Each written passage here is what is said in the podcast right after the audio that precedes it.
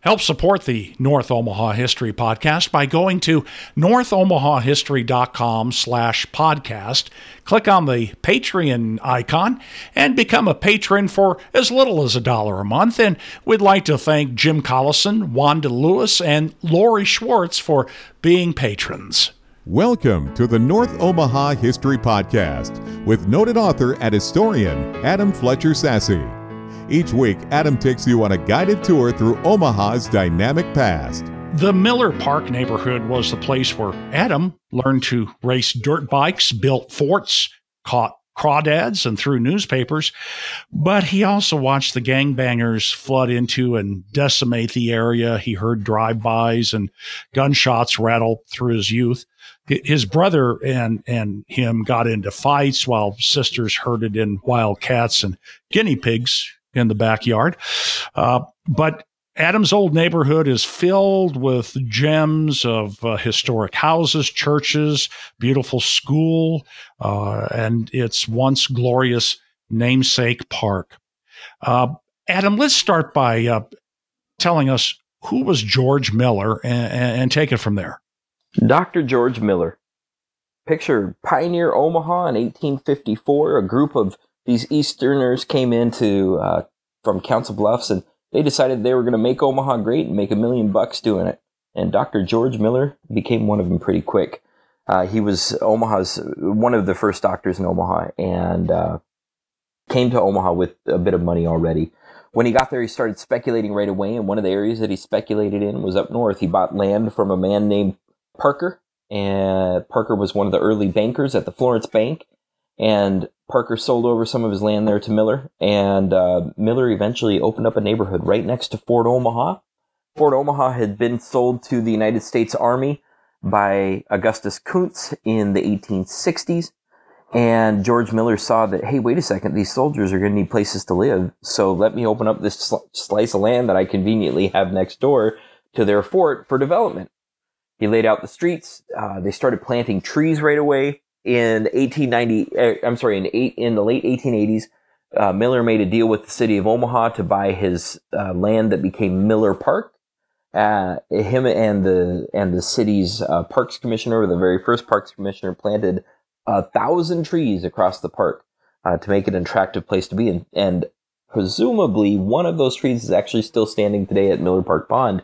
But the point is that they really intentionally made this into a neighborhood. It did not develop fast, though it took some time for the subdivisions to really come in and and take over. One of the very first subdivisions uh, that that took off, though, that really became popular, was put in by a young real estate agent uh, around 1914. Before he built the Minne Lusa neighborhood, before he platted the Florence Field, uh, this guy, his name was Charles Martin, and uh, Charles Martin went ahead and platted a little corner of the Miller Park neighborhood that he called Belle Isle Belle Isle was to be filled with fancy, beautiful, and intentionally wonderful craftsman style homes, four square homes um, that that were really tall and gorgeous. And he filled up three blocks with them, from Kansas all the way back to Himebaugh, and he just really made them look sharp and neat.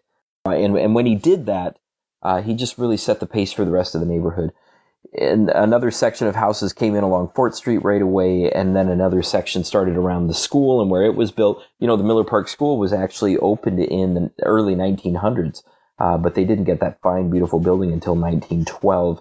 And Miller Park School took a lot of different forms, but the idea eventually is that the whole neighborhood infilled uh, by actually right after World War II, when they put in a whole beautiful collection of duplexes around 27th and Himebaugh. That doesn't sound too exciting, but I'll tell you what, Steve, they're really neat. I actually have an article all about the Miller Park Duplex Historical District. I named it that. I took some liberty. Uh, it's on NorthOmahaHistory.com. But definitely a, a beautiful start to the neighborhood.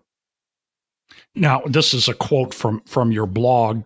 Uh, I'll paraphrase it a little bit, but different from its uh, neighbors, Miller Park uh, filled in on its uh, own volition without a development comp- company or comprehensive plan. So there, there was a mixed style throughout the neighborhood. Still, still is. Right. So if you can picture that chunk, the Miller Park neighborhood itself extends from the Florence Boulevard to North 30th Street, and then from the Sorensen Parkway today to Kansas Avenue. And within that area, there were actually several developers there that, that did them in chunks. So Charles Martin took that corner and did Belle Isle, but that was just one corner of, uh, you know, 40 or 50 or 60 different blocks. And uh, within that area, you ended up with 30 different housing styles. Some of the houses were built as early as 1880, and the, the with the newest ones uh, in the 1950s. And everything in between them uh, was a different style. So you ended up with these beautiful uh, craftsman style homes. You ended up with actual Sears Kits homes. You had bungalows. You had American Foursquare. You, had all these different styles that were just kind of mingling, and and and it makes every single block there pop a terrible thing happened though, Steve, and you know, you and I talked about this a little bit before we started recording here, but in the 1950s and 60s, white flight began sweeping across all of North Omaha.